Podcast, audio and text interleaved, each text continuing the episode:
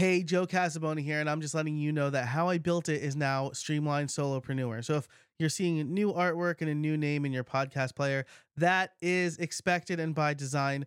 The new name better reflects the mission and really what has been the mission of this show for the last few years, and I'm really excited about it.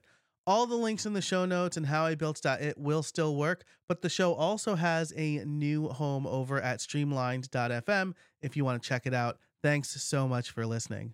This episode is brought to you by Moft. I love a good phone or tablet accessory, but I need them to be sleek and useful. That's why I love Moft. Moft creates portable, easy to use productivity accessories, which enable you to work anywhere via unique, smart design. Inspired by origami, these lightweight, foldable accessories are the perfect combination of form and factor. I have several, but my favorite is the folding stand and case for iPad. It's perfect whether I use the iPad to read, sketch, or write. It's sturdy, and the full extension makes it my own portable desktop computer. If you're looking for the perfect productivity accessories for your devices, go with Moft. For a limited time, you can get 10% off your entire purchase by going to howibuilt.it slash moft and using the code JOE10 at checkout. That's howibuilt.it slash M-O-F-T and using the code J-O-E-1-0. We all deal with grief. It could be loss of a loved one, maybe loss of a job, or the feeling that you've lost control of your life or your business. Throughout the pandemic, many of us experienced grief in one way, shape, or form. And Dr. Sherry Walling is no different.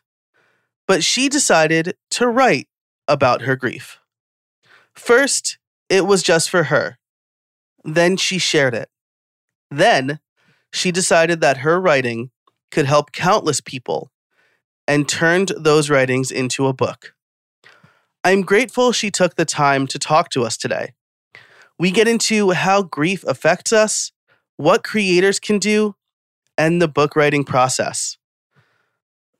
There are a lot of helpful things for a lot of people. I tried to put this interview through the lens of creators who can experience isolation and burnout. But really, Sherry's own experiences shed a lot of light on how we can work through our grief.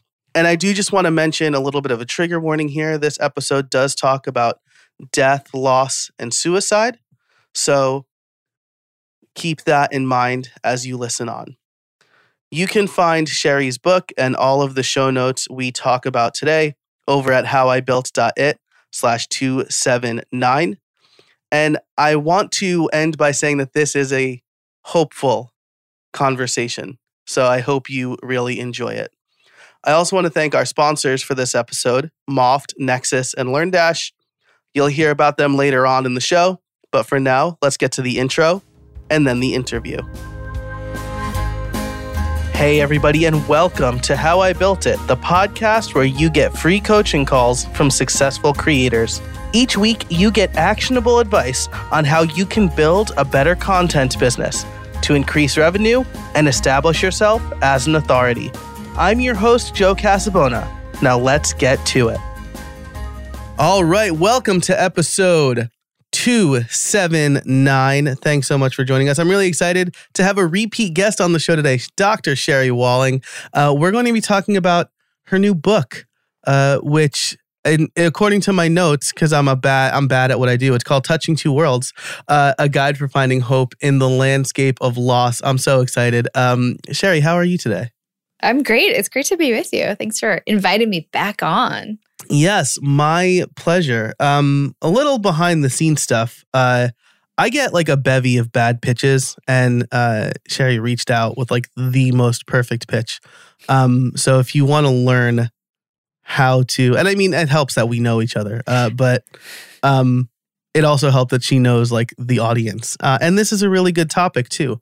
Um, I was. I know the audience because I know you. I know you because I know the audience. Right? They go hand in hand. yeah, absolutely. But you know, a little a little bit of that legwork goes a long way. Um so you you have a new book out. The last time you were on the show, I believe you were talking about your uh, your previous book, um, which again the name is escaping me because I'm apparently The bad at what I do. Entrepreneur's Guide to Keeping Your Shit Together. Yes, that's right. Um, yeah, and uh, I gave away a couple of copies of that You- book, if I recall you did, correctly. thank you. Yeah. Um, um, yeah. So, um, this one is uh, a diff- different tone, kind of totally different topic.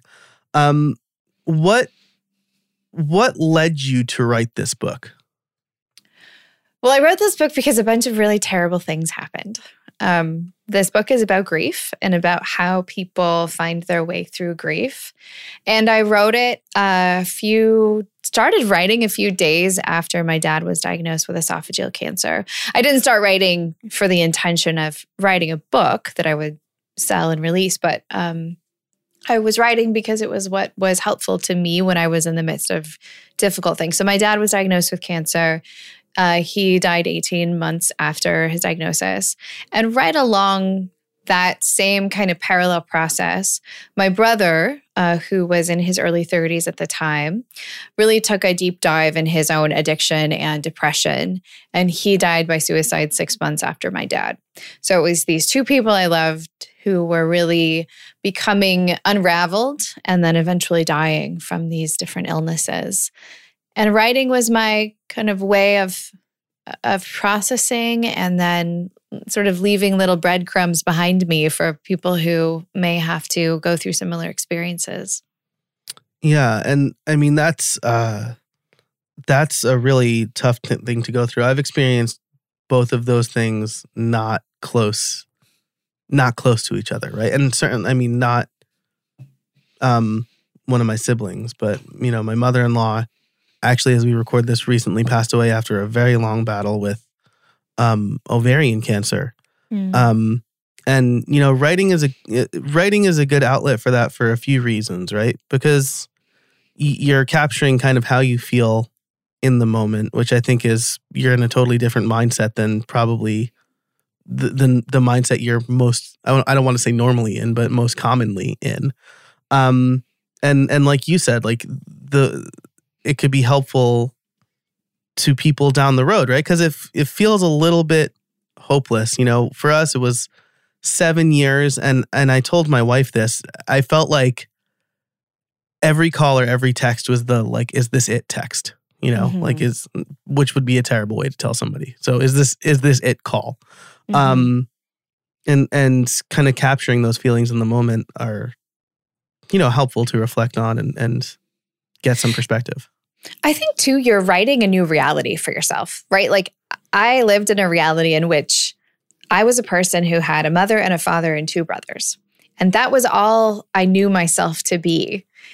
And as my reality was shifting, that I am a person who has a living mother and a living brother and a dead father and a dead brother. Like I'm I'm telling a new story and the writing is helpful because it helps us transition into this new reality. So I recommend writing as a a tool for lots and lots of reasons. Um, but I think mostly because we're sort of trying to anchor or wrap our minds around a new version of ourselves, a new reality in our lives.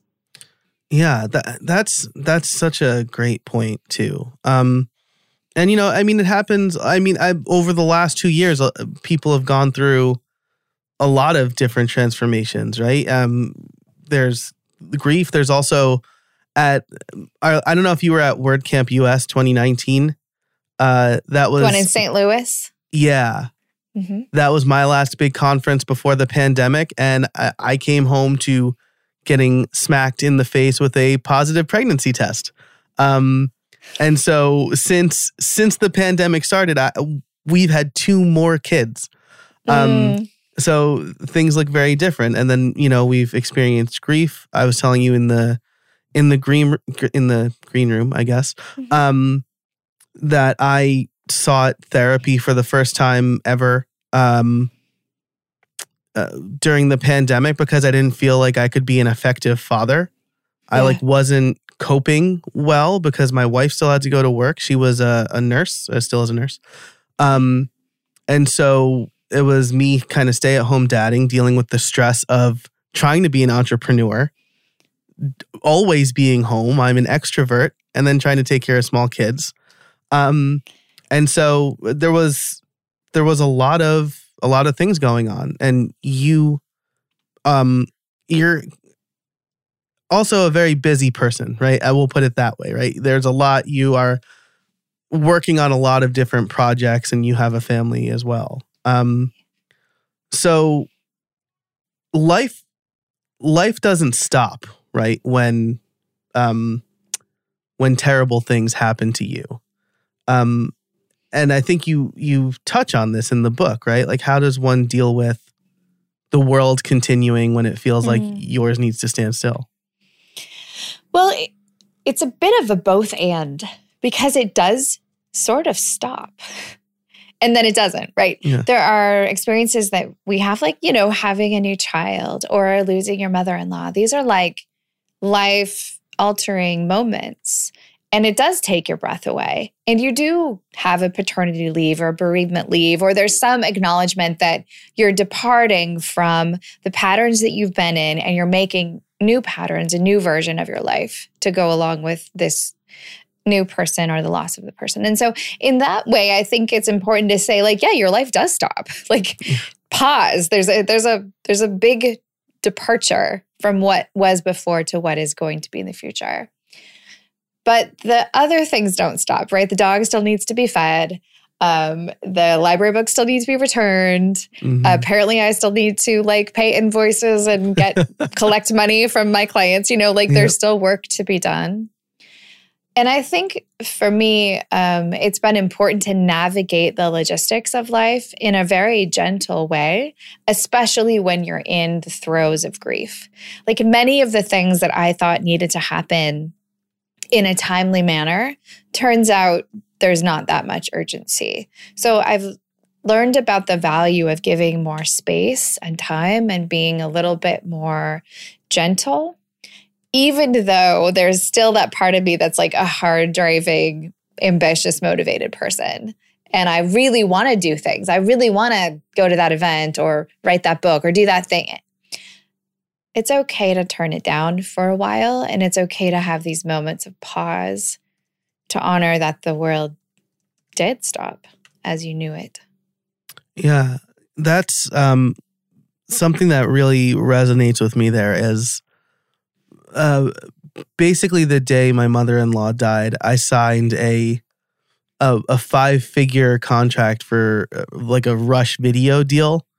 And I'm like meeting with the client, and I'm like, yeah, like I have a funeral this weekend, but like I'll be able to. And they're like, take the time, and I'm like, I can do this though. Like, you know, I was like, I was like a little glibly, like, you know, and it wasn't my mom, which is like weird because I was very close to my mother in law. Um, and, uh, but yeah, it's almost like I didn't want to give, I wanted to keep pushing through almost to like feel normal or like, you know, kind of keep doing this thing that I had control over. I think that's super normal. I mean, I was, I have a few instances of doing very similar things, like sitting by my dad when he's receiving chemo. You know, you're kind of there all day. So he's getting chemo, and I'm like working on a book proposal or drafting a, a speaking pitch. And it's actually why my book is called Touching Two Worlds because I'm trying to grapple with what it feels like to be so alive and be in a really beautiful phase of my life with young kids who are flourishing, with a career that I'm just like in love with, like think is amazing. And then also be challenged to be totally present to death and grief and loss and the the unraveling of things. So how can you go in one day from the heavy reality of death to this incredible opportunity that you're super excited about. So I I, I don't pathologize what you did, Joe, because I, I relate to it. And I do think that all of us are trying to just be big enough and wide enough to hold the both ends of the spectrum. Yeah, yeah, absolutely. Um, and to that point, right? You're you're a trauma psychologist, right? Mm-hmm. Um, there's um, i mean i guess i hope this isn't glib now but you know there's always the question of does the barber cut his own hair? Um you kind of you have a deeper understanding of of, of trauma and kind of how people process things than most people. Um did does that weigh on you at all? Or kind of do you recognize that you're trying to process your own like you're kind of trying to read the label from inside the bottle sort of thing? Yeah. I was grateful for my training when all of this was happening because I think I had more language to give to what I was experiencing. And I had a little bit of a framework because I've seen so many people recover from really, really painful things. I think I knew that I would recover. Like I wasn't going to get stuck in the depths of my grief or as it relates to my brother's death, the depth of that very traumatic experience. I, I had this kind of deep assurance that I would find my way out because I've lived alongside so many of my clients as they've found their way out. But also, I had a therapist and I saw a physician and I sort of did all of the things that need doing when your life is dismantling. And I don't for a second think that I get a pass on any of the pain or the experiencing of it or the need for help. Um, so thankfully, I had enough humility to not pretend for a moment that I was going to heal myself and then write a book about it. Like, that's not what this book is about. Gotcha. Yeah, that that makes um that makes perfect sense. Um so let's let's move on to I mean the title of your book um it's not just about like the the hard part, the heavy part. It's about finding hope, right? Um because it it, it can feel hopeless. Uh no matter again, drawing on my own experience here, right? Um seven seven years we feel like i felt like when the moment came like oh well we already kind of we've been grieving the loss without experience the without experiencing the loss um which obviously is not the case because we could still go talk to her up until um we lost her. And so um it feel it could feel hopeless. So let's talk about the the let's say the subtitle of your book finding hope in a landscape of loss um why don't you give us the kind of 10,000 foot overview first and then we can kind of dig in Yeah, I wish that I could say, okay, I've got a three part plan for you, Joe. if you're looking for hope and loss, do these three things. First, it's this piece, then it's that, then it's that. um, yeah, that was not my experience, nor the experience of anybody that I know, yeah really, truly. I do think that um, most of finding equilibrium or refinding or reconnecting to hope following significant loss happens in very little moments. So it's every day that you get up, every day you take a shower, every day you re engage your work or talk to your friends. Like it's sort of these very small step by step moments. And I think that part of writing the book was to call some of them out, right? One of the things that was really, really helpful to me in reconnecting with my own aliveness was really uh, being in my body, right? Like having a very uh, consistent yoga practice, uh, training as a circus aerialist, finding ways for me to daily feel the beating of my own heart, feeling the breath in my lungs, feeling the strength of my arms. Similarly, one of the things that was really healing was making sure that I was really intentional about hugging my children, which sounds super, super simple, right? I didn't need a PhD to figure that out. But my kids were experiencing death in their family, and I was experiencing death. And death is, you know, often depicted as this like shadowy figure who's lurking in the back corner. And it does kind of feel like that because once death enters your life, you're very aware of it. And one of the best ways that I can think of to be resistant to that feeling is to celebrate the warmth and the connection and the aliveness of like bodies and a hug. So I would spend a lot of time just watching TV and holding my kids. And that was very, very hopeful to me.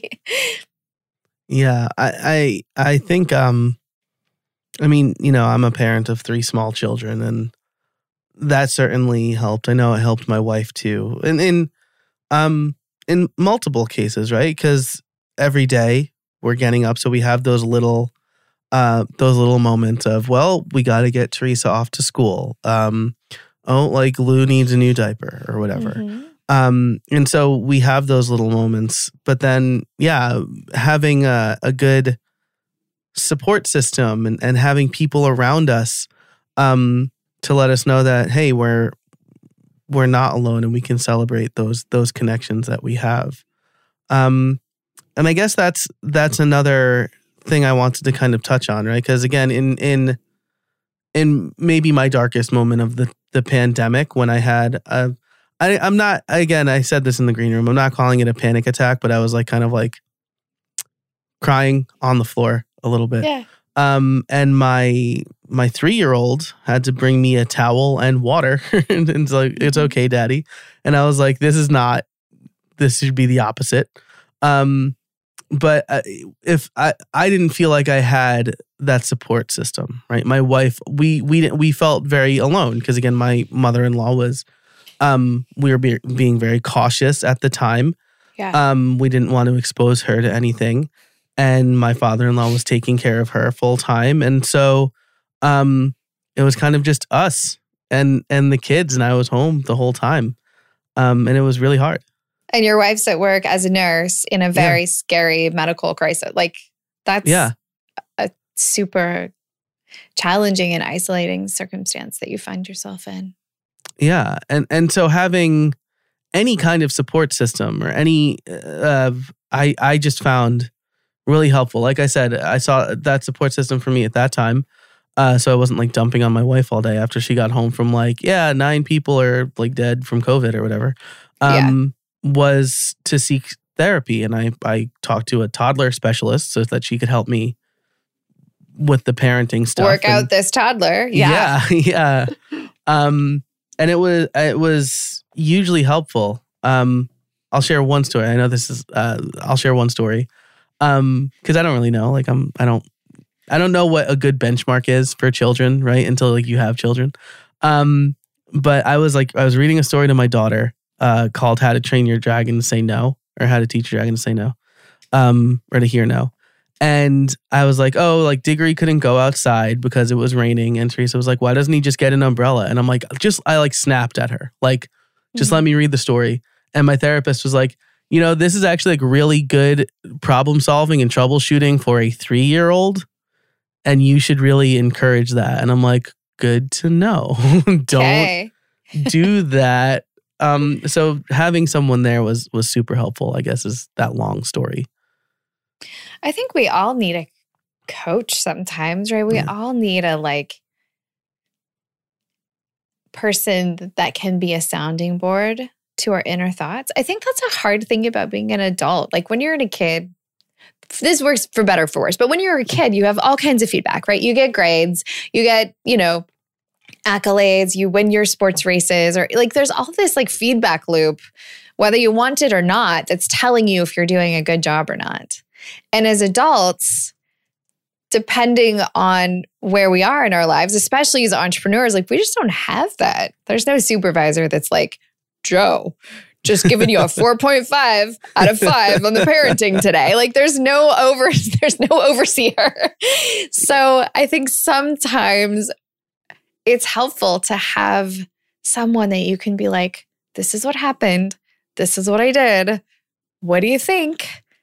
Especially when we're in unknown terrain, as as we all were in the pandemic, but especially you as an extrovert stuck at home with very little children. You know, like you were in unknown terrain. I was in unknown terrain when I'm like, everybody's dead. Yeah. What do I what do I do? How do I talk about it? This episode is brought to you by LearnDash. Look, I've been making courses for a long time. I've taught at the college level and I've created curriculums for several different organizations, including Udemy, Sessions College, and LinkedIn Learning. When I create my own courses, there's no better option than LearnDash. LearnDash combines cutting edge e learning tools with WordPress. They're trusted to power learning programs for major universities, small to mid sized companies, startups, and creators worldwide. What makes LearnDash so great is it was created by and is run by people who deeply understand online learning and adds features that are truly helpful for independent course creators. I love the user experience. And now you can import Vimeo and YouTube playlists and have a course created automatically in seconds. I trust LearnDash to run my courses and membership, and you should too. Learn more at howibuilt.it slash LearnDash. To bring it back to you, this is not like the Joe therapy session. Um, I and this is, but this is a really important topic. Um, you mentioned that writing was a helpful exercise, so we'll we'll wrap up kind of with with writing. What led you to uh, write this book, and then kind of who this book is for. Um, before moving on to a great article that you have in Fortune. Um, so what you said you were writing for yourself at first. Uh, what led you to decide to get this published? Was it exactly what you were writing that you published, or was it like, well, these are kind of like the notes that I'm going to base the manuscript on? What was that process like? Yeah, there are a few things that unfolded. One is I wrote a lot, and I would find myself sending little clips to people, paragraphs, essays, things. So it became evident to me that I did want to share what I was writing, and I did feel like it could be helpful to other people who were in the throes of their own chaos or crisis. So that was happening. Um, I also uh, was invited to give a, a, talk. It's called a One Last Talk. Uh, my friend Philip McKernan hosts these talks where basically, if you had one last talk to give, what would it be? Mm. And I don't know that it was like the one last talk that I'll give forever from my life, yeah. but I talked about grief and thriving in grief. And it was very heavily from the book. And I think the talk felt really powerful. And I really loved giving the talk. It felt important. So it made me sort of wonder like, I really want to get this mess. Like, there's a message here that's important to me that I want to share. And so that's then I attended a memoir writing workshop uh, that Scribe hosted. Um, then I had a few other people look at the book as it became more of a book. And then eventually I had the opportunity to I you know, I had a book agent who was interested in it. I got like months months months later got a publishing deal and they really asked me to go back through all of the essays and more than make them stories about me to really engage my life and my training as a psychologist. So the format of the book is such that it's is a story from me and then there's some kind of like an analysis with then an offering. Like, hey, if you come to the end of the, your wits as a parent when you're in the midst of grief, try this. mm. or, hey, this might be helpful. So it's intended not just to be my story, but to be of service to other people. And it's it's a very broad audience. One of the reasons that I went with a traditional publisher for this book is because most of my work has been in cultivating an audience around entrepreneurs. And if this book is super relevant to entrepreneurs, but it also has a broader reach. And so working with a publisher hopefully will be helpful in engaging a broader community. Yeah, that's kind of the key that publishers are looking for, right? Is they want they want the broader audience because they're going to put it in bookstores and Mm-hmm. They want to make sure they're getting, you know, a return on their investment. Um, which we'll talk about more in in build something more. Feels like a super weird time to mention this, but if you want to get that conversation and you want to get all of the conversations ad free, head over to joincreatorcrew.com. Uh, okay. So you had um you attended a workshop, you had a book agent. This this story reminds me a lot of the last lecture by Randy Pausch. Have you read that? Mm-hmm. Yep. That was like a very impactful book for me in in college. Yeah. He was a computer scientist. I was a computer scientist, and so um, feels very very relevant to the conversation. but it was. I'll I'll link that in the show notes. It was that's a really good book too. Um, so you mentioned that this is a a, a broader audience. If if someone I guess I'll I'll put it this way, right? You and I have talked about our experiences with uh, death to experience grief, but you don't need to experience death to experience grief, right? Yeah, I think grief is the emotional reaction to loss. And death is the most kind of permanent loss. Yeah. But there are all kinds of losses that many of us of us experience, whether that's a divorce. There's a lot of grief in divorce, um, the loss of an opportunity, the loss of a job, the loss of a friend. Loss happens all around us all the time, and I think that death is a great teacher about grief because it's extreme but that all of us would benefit from more comfort and or just like being more comfortable i guess is the way to say that being more comfortable in the landscape of loss because we're in it all the time especially yeah. in the pandemic. Yeah absolutely. And and you know it's talking to creators specifically um but i mean entrepreneurs as well. I'm certain you've you've seen this is uh, it's really easy to get burnt out right? And maybe that is um, feeling that a loss of of your own time or uh, a loss of con- feeling like a loss of control. Um, and I know creators who have gone to a dark place because they felt that burnout. Um, yeah. So I guess eh, who should who should buy this book? Should it be like people who are currently experiencing grief, people who are anticipating? I guess that's everybody. Uh, grief, uh, and what are some of the big takeaways from some from someone who's reading this book? I think humans should buy this book. Yeah. I mean, oh, this is like the painful part of the process, right? Like the mm-hmm. market. What is the product market fit for your book? Um, yeah the book will help anyone become more proficient in the landscape of grief, both understanding grief as they experience it and then kind of what to do about it. I also think grief is a really, can be a very isolating experience. So when my husband read the book in its early phase, he was like, wow, I didn't fully appreciate all that you were going through. And now that I've read this book, I understand better what grief mm-hmm. does. So I think that's where the book isn't really limited to people who are currently in grief or anticipating grief. It really has um, deepening effect for all humans who are longing to be like a little bit more emotionally intelligent. Yeah, and and that is that's something that I really I really worried about, right, is my wife is very again, my wife is very close to her mother. Mm-hmm. Um I was like, how am I am I gonna be able to be there?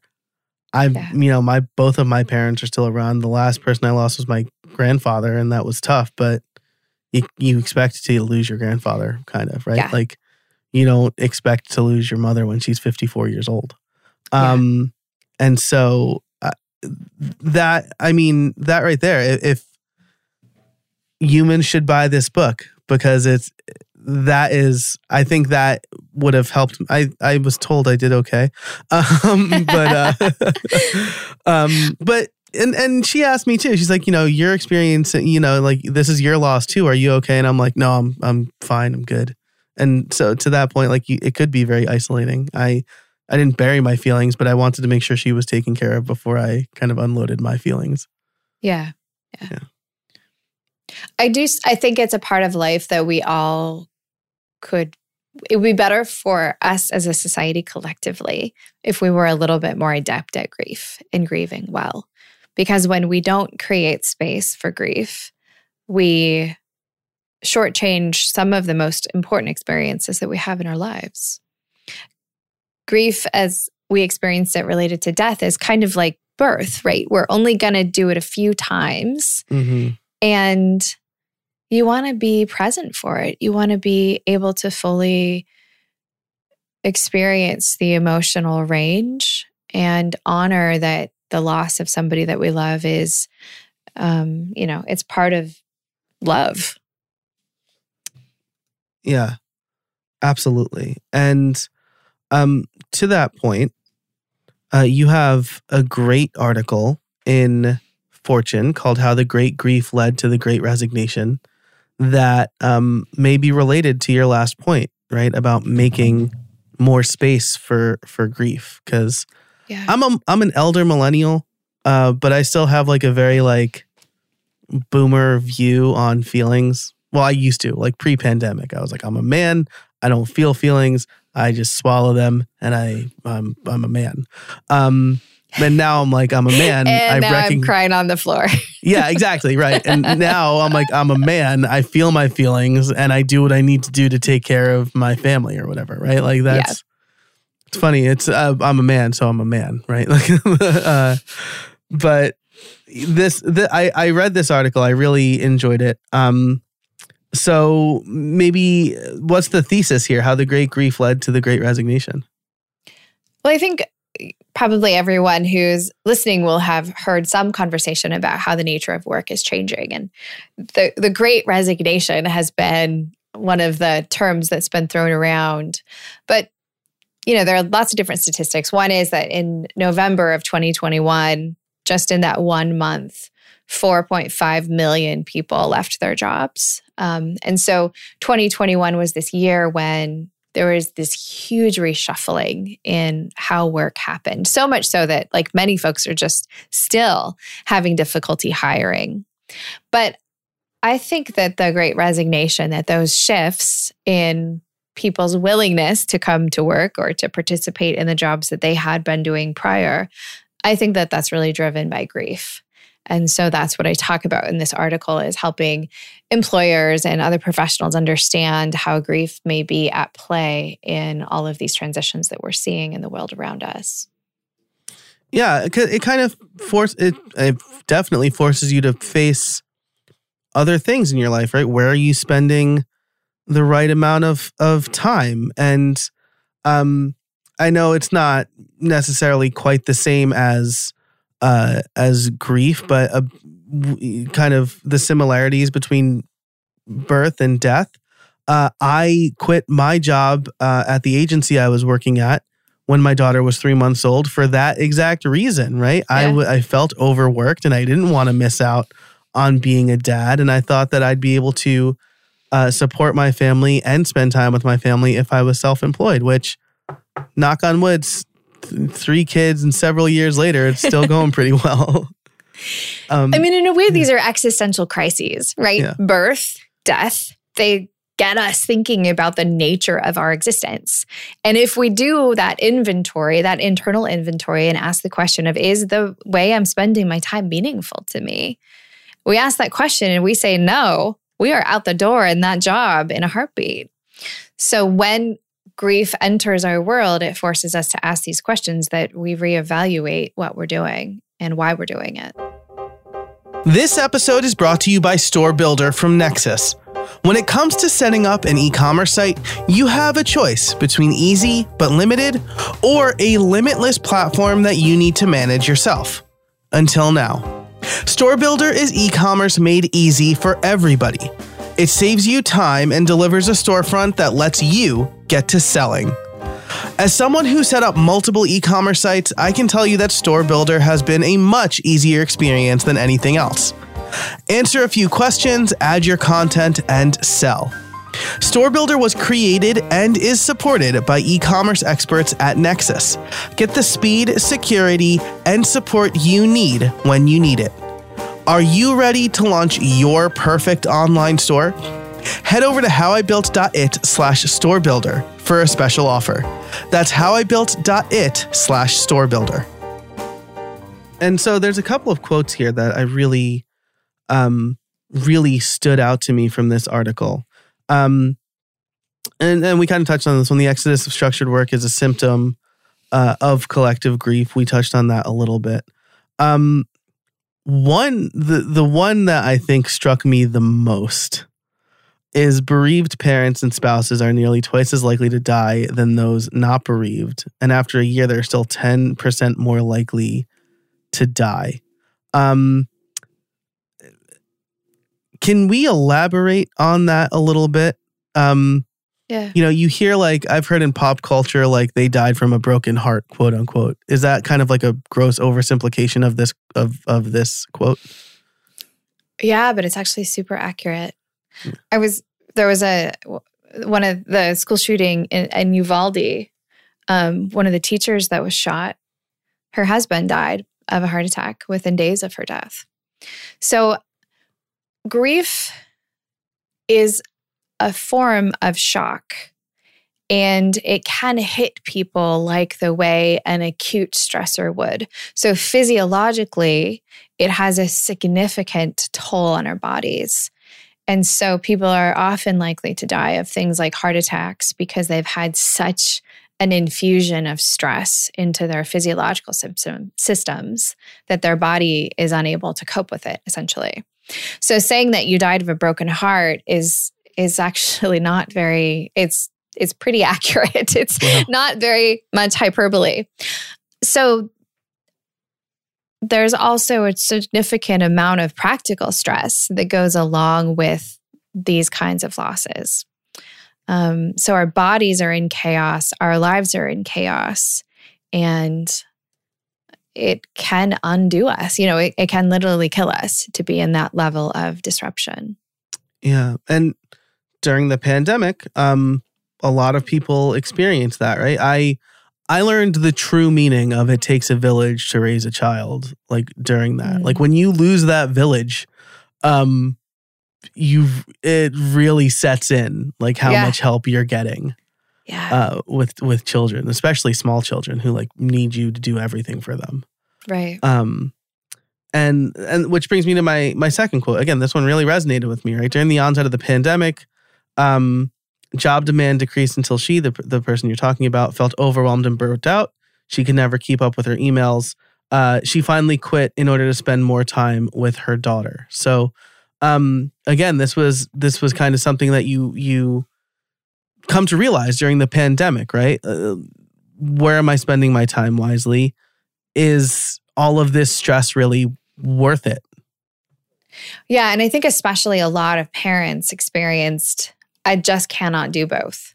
I cannot be on Zoom in my, you know, my computer room for eight hours a day and have my children get their first grade education. Like, I can, those things cannot happen at the same time. And so, of course, a lot of people choose their families. In some ways, that's good because, of course, we all love and value our families. But in some ways, that's also like because it feels like the choice you have to make. And so, I, obviously, you are an incredibly engaged father, but the way that the pandemic impacted a lot of women was to set women's vocational and professional equality back years because often it was women who were leaving their jobs to tend to to tend to kids. Yeah, yeah. And I recognize here that I'm my wife and I are in a unique situation where we were perhaps less impacted from two parents with traditional jobs, right? Because Yeah. She works three 12 hour shifts, which means I was able to work at least two days a week. Yep. And yes, I feel like maybe my business isn't where it would be um had the pandemic not happened, but um I feel like the reason I quit my job to work for myself was to give me the flexibility, Yeah. not for situations like this, but a little bit. For But when a situations like situation like, that arises, you have the the margin to be able Yeah. to adjust your life and your schedule to to Yeah. include your kids. Yeah. Yeah. We also had the strong benefit of uh, not having to do virtual school because our children were just in daycare, Yep. and there was no like curriculum we had to stick to. Yeah, that was rough for people. I there are whole um sort of segments of math that one of my kids just didn't learn. I'm not sure what he was doing on his iPad for, you know, hours and hours a day unsupervised, but it wasn't math, it turns Yeah. out. See, it's probably best that I didn't because like I my fatal flaw is I think I'm smarter than everybody. Um and like if I saw like the common core math or teacher, like I'd probably argue with the teacher. I'd be like, no, this is the right like I got the right answer. This is the right I feel like you just would have homeschooled. You would have just been like, Yeah, forget I'd have it. been Like, I'm just it." taking this Yeah, over. Yeah, exactly. That's um Yeah, exactly. And so we were, you know, we were perhaps in a better situation than than most people. Um, now let's let's end on a potentially happy stat here, right? Um, I'm going to say potentially because starting a new business is hard, uh, and I don't think a lot of people realize how hard it is until they're in it.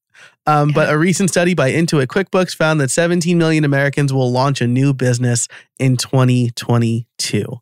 Um, very exciting for me because I I think anybody who has the the drive to uh, start a business should.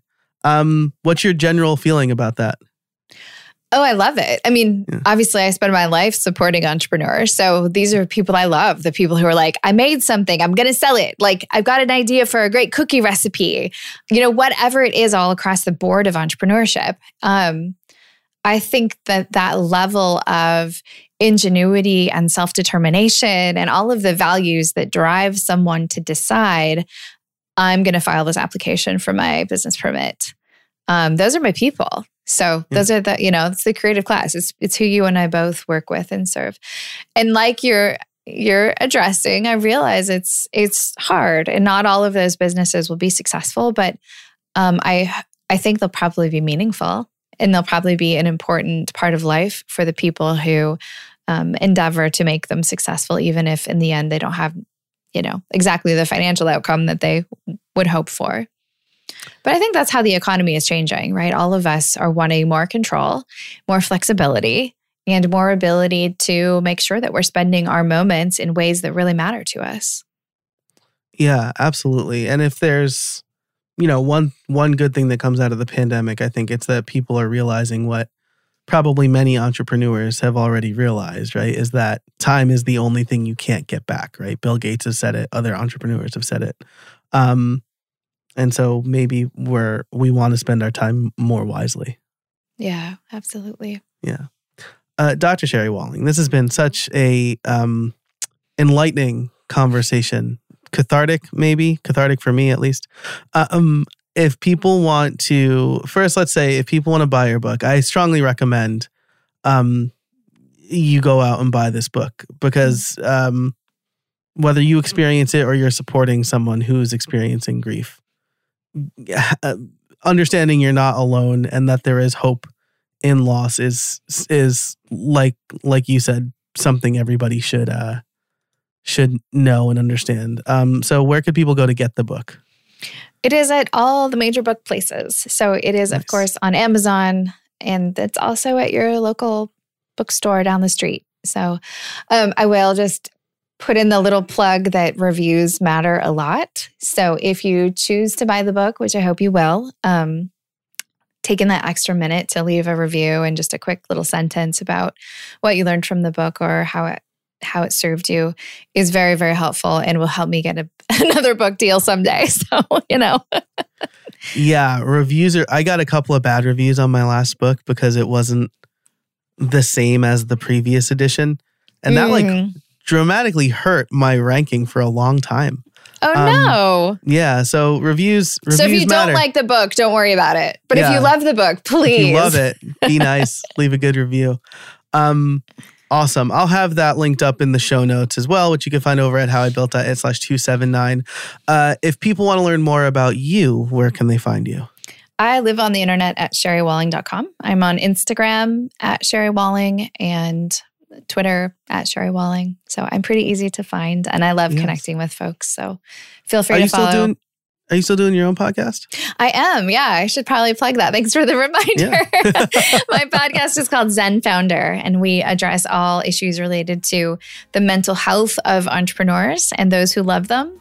Um, so we're, I don't know, 330 episodes in, something like that. So um, definitely give that a listen as well. Yeah, use that search bar. That's in the app you're probably listening to right now and, and go find it. So, um, and again, if you want to learn more about the now, uh, Sherry now has written a book, both self published and traditionally published. So, we're going to talk about that for a few minutes in Build Something More, which you can sign up for for 50 bucks a year. That is less than five bucks a month uh, over at joincreatorcrew.com. You'll get ad free extended episodes uh, of the podcast, as well as behind the scenes look at the stuff I'm doing. So check it out. Dr. Sherry Walling, that's so, thanks so much for joining us today. I really appreciate it. My pleasure. Thanks for having me.